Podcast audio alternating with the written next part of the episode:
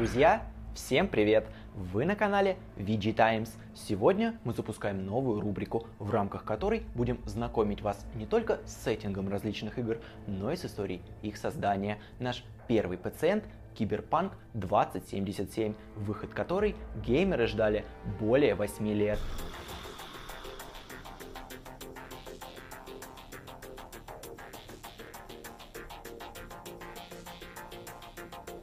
Миллионы людей по всему миру взяли отпуск и отправились на уикенд в Night City. Мы уже успели побывать в этом городе, ознакомиться с нашими впечатлениями можно по ссылке в описании. Ну или тут. Что ж, не будем еще больше затягивать вступление и перейдем к истории такого жанра, как киберпанк.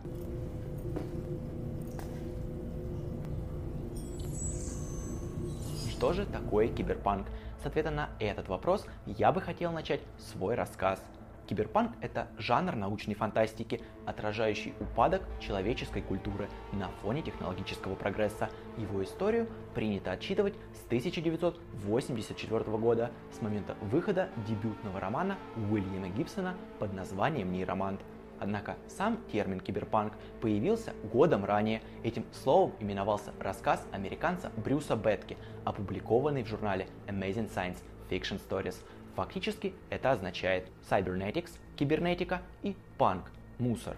По крайней мере, именно так пишет большинство источников. Сейчас вы удивитесь, но жанр зародился за много десятилетий до этих книг, и у него очень богатая история – Добро пожаловать в 1927 год. Чтобы сделать фотографию, необходимо посетить фотоателье. Расплатиться часами в магазине можно, только предварительно продав их в ломбарде. А чтобы проверить почту, нужно дойти до почты. Именно в этом году немецкий режиссер Фриц Ланг выпустил свой фильм «Метрополис».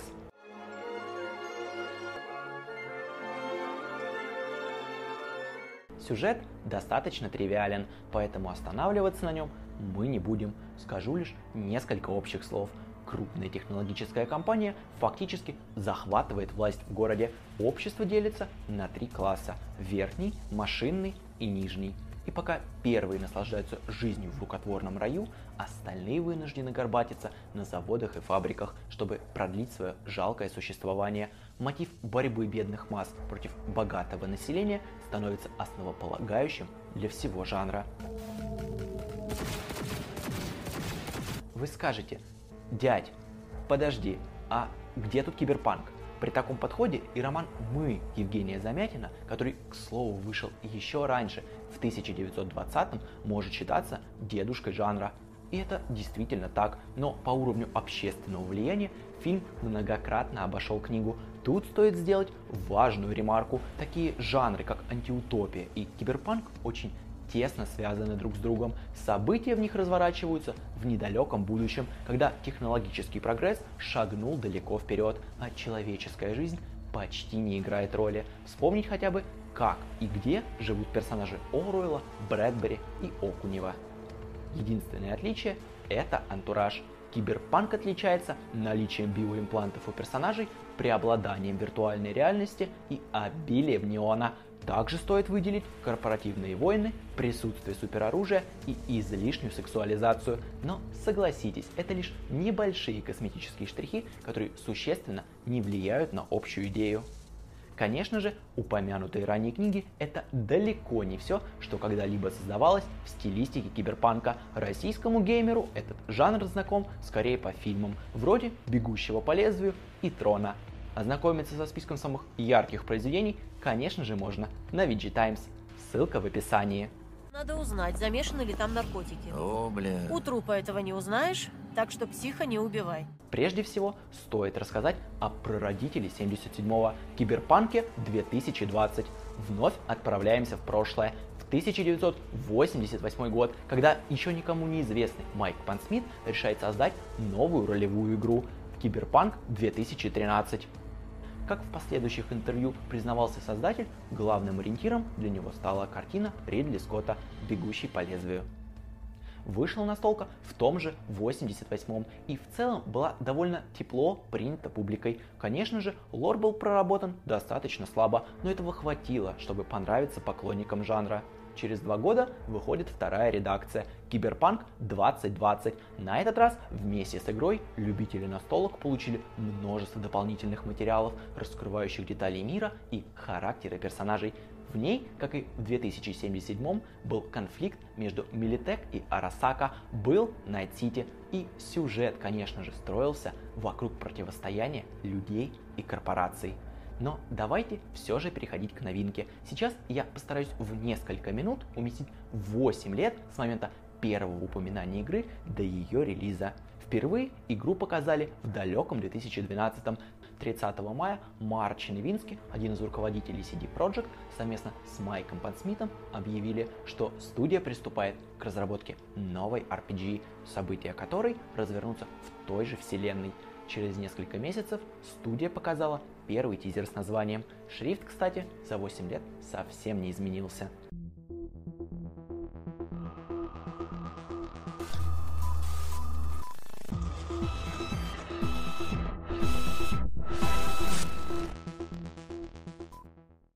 2013 мир ахнул во второй раз.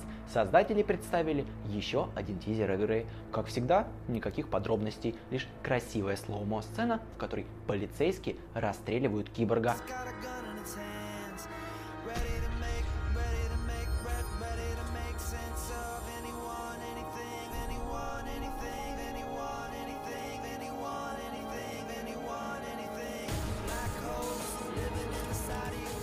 Тогда же подтвердилась связь проекта с настольной игрой. В RPG должны были появиться несколько персонажей из настолки.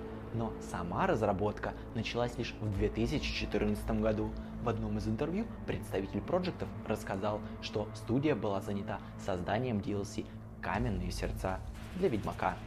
В 2016 правительство Польши выделило 7 миллионов долларов на разработку проекта. Деньги были поделены между четырьмя направлениями. Первое – создание живого города с искусственным интеллектом и имитацией жизни.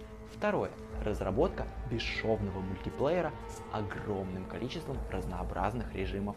Третье – проработку анимаций и физики движения персонажей.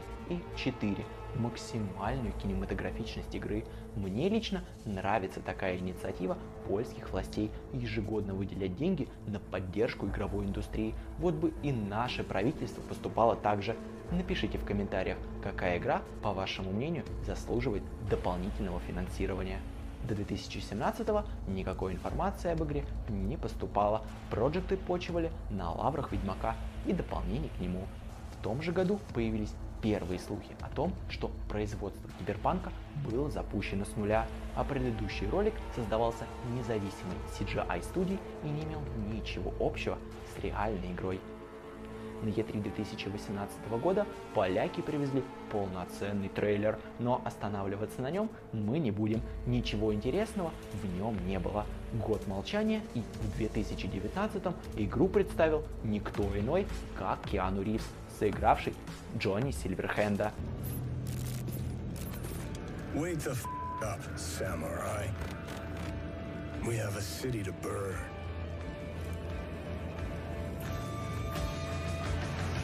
Тогда же объявили и дату релиза. Игра должна была появиться на полках 16 апреля 2020 года. На той же выставке журналистам презентовали 45-минутный отрывок, но больше ничего. В январе 2020 появилась информация, что игра полностью готова, но выпускать весной ее не будут. CD Projekt Red заявили, что им нужно время для тестирования, исправления багов и полировки уровней. Примерно в то же время стало известно о переносе многопользовательской игры, которая должна выйти не раньше 2021 года. Летом в твиттер-аккаунте студии появилось сообщение, что Киберпанк вновь перенесен, на этот раз на ноябрь. В сети активно начали распространяться мемы на тему того, что, судя по всему, игра выйдет не раньше 2077 года. Осенью поляков ждало еще одно испытание. После исторического максимума акции компании начали стремительно падать в цене. Эксперты отметили, что причиной этому стало введение так называемых дополнительных часов по завершению работы над Киберпанк 2077. В один из дней сотрудники CD Projekt пришли на свои рабочие места и им объявили, что теперь компания переходит на шестидневную рабочую неделю. Впрочем, для них это не стало сюрпризом. Как сообщали анонимные источники, переработки – это привычная практика для студий, когда речь заходит о выходе крупных тайтлов. К тому же ситуацию ухудшил очередной перенос игры, на этот раз на 10 декабря. Но все труды разработчиков окупились с лихвой, только предзаказы, а их, напомню, было 8 миллионов, полностью отбили стоимость разработки. Точную сумму представители студии, к сожалению, не назвали. А как вы думаете, сколько заработали поляки? Напишите в комментариях. Я провел 43 боя, Шкет. У меня не в первый раз рожа в синяках. Стиль, маргинальность и жизнь одним днем. Именно так описал Майк Пансмит придуманный им мир. Чтобы выяснить, с чего все началось, нам снова необходимо отправиться в прошлое. Правда, на этот раз не так далеко, в 1990 год. Именно тогда вышла настольная игра Киберпанк 2020, и именно это событие принято считать началом альтернативной истории. В 1990-м власть США захватил так называемый Союз Четырех в лице ФБР, ЦРУ, Совета нацбезопасности и Управления по борьбе с наркотиками. Президент остался лишь в качестве говорящей головы. Новое правительство решило развязать войну в Центральной Америке и отправило на верную смерть не одну тысячу солдат. Тем временем на другой стороне земли СССР начал сближение с Западной Европой. Так, к 1992 образовалось процветающее европейское экономическое сообщество, а Америку постепенно поглощал кризис. Союз четырех видел главную угрозу в растущем наркотрафике, поэтому разработал особый вирус, который уничтожил более 90% плантаций коки и мака по всему миру. В ответ на это в 1993 колумбийские картели взорвали в центре Нью-Йорка бомбу. Теракт унес жизни 15 тысяч человек.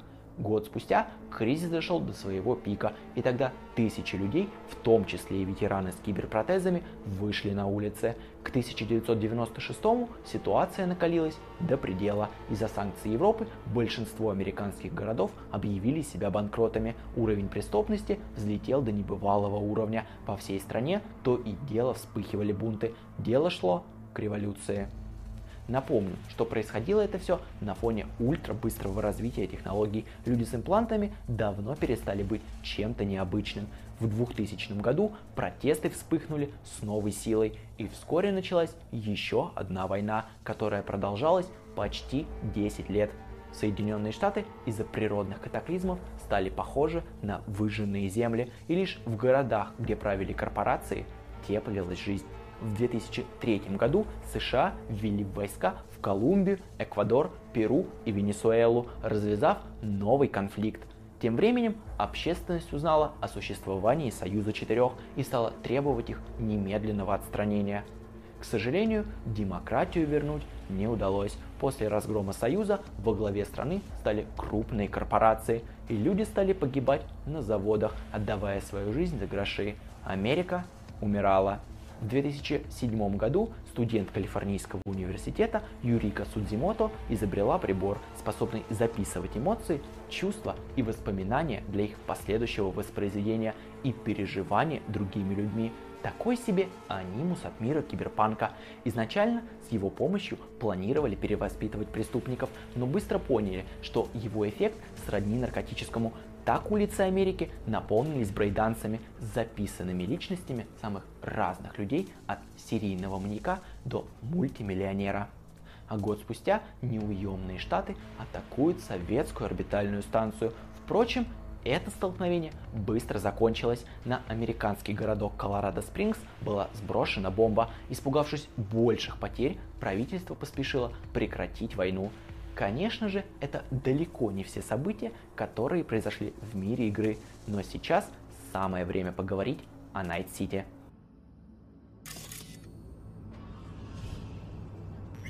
Ну и что у нас тут? История Night City берет свое начало в 1992 году, когда строительный магнат Ричард Найт решает создать мегаполис будущего.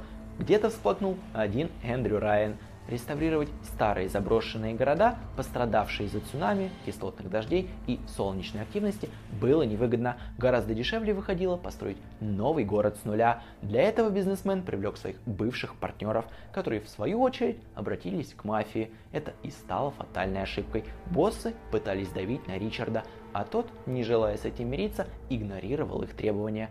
Так долго продолжаться не могло, и в 1998 тело Ричарда Найта обнаружили в его собственном пентхаусе. Тогда еще недостроенный Коронадо-Сити переименовали в Найт-Сити в честь основателя. К сожалению, убийство не закончило противостояние, а лишь развязало руки обеим сторонам. В городе, как грибы после дождя, стали появляться мелкие банды, спонсируемые враждующими сторонами. В результате к началу нулевых город разделился на два лагеря. В первом обитали топ-менеджеры корпораций, разъезжающие по центру на дорогих автомобилях и, конечно же, под охраной тяжело вооруженных наемников, а окраины же принадлежали бандам. Там процветала проституция, наркоторговля и ни в коем случае не рекомендовалось гулять без бронежилета. Так продолжалось до 2009 года, пока компания Арасака не ввела в город войска, уничтожив большую часть бандитов. Чистка была долгой и нанесла значительные повреждения. Многие районы на окраинах были практически полностью уничтожены. Через два года корпорации поставили во главу своего мэра и стали фактически править городом. К сожалению, сделать его полностью безопасным так и не удалось. В некоторые районы не стоит соваться, если не ищете смерти в темной подворотне. За несколько последующих десятилетий город почти не изменился, общество продолжало распадаться на классы, богатые не вылезали из собственных пентхаусов, а бедные из-за нехватки средств к существованию все чаще оказывались на улице. Единственным, кто не побоялся выступить против корпораций, и был наш старый знакомый с железной рукой.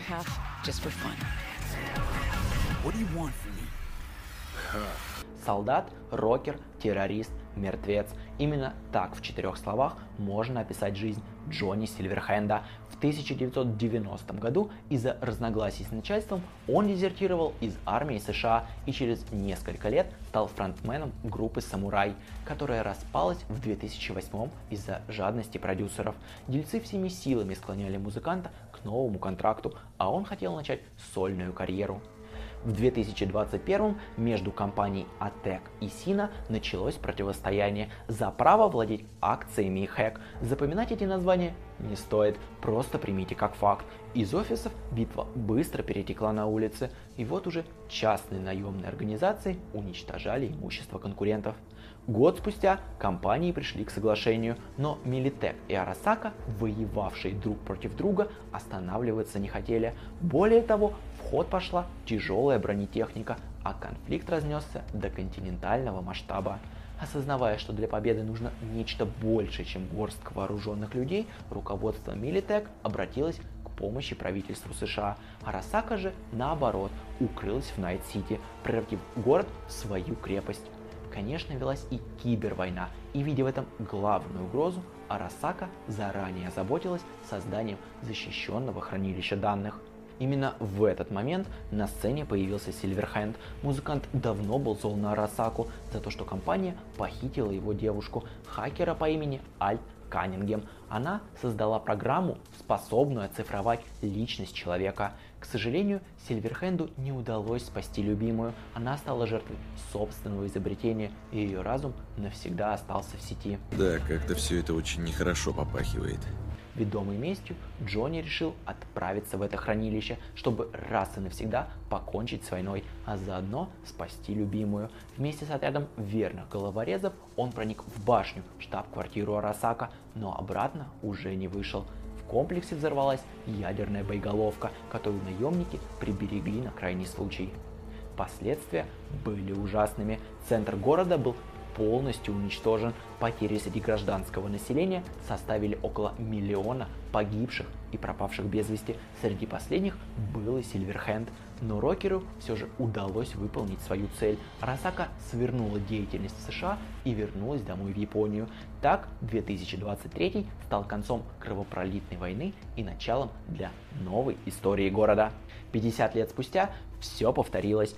Нынешняя президент США решила вернуть свободную Калифорнию под свой контроль. В этом ее поддержала Милитек, а вернувшиеся японцы встали на сторону свободных штатов. Дальше уже ваша история, и только от вас зависит ее финал. Напишите в комментариях разбор какой игры вы бы хотели увидеть в следующем видео. На сегодня это все. Не прощаемся.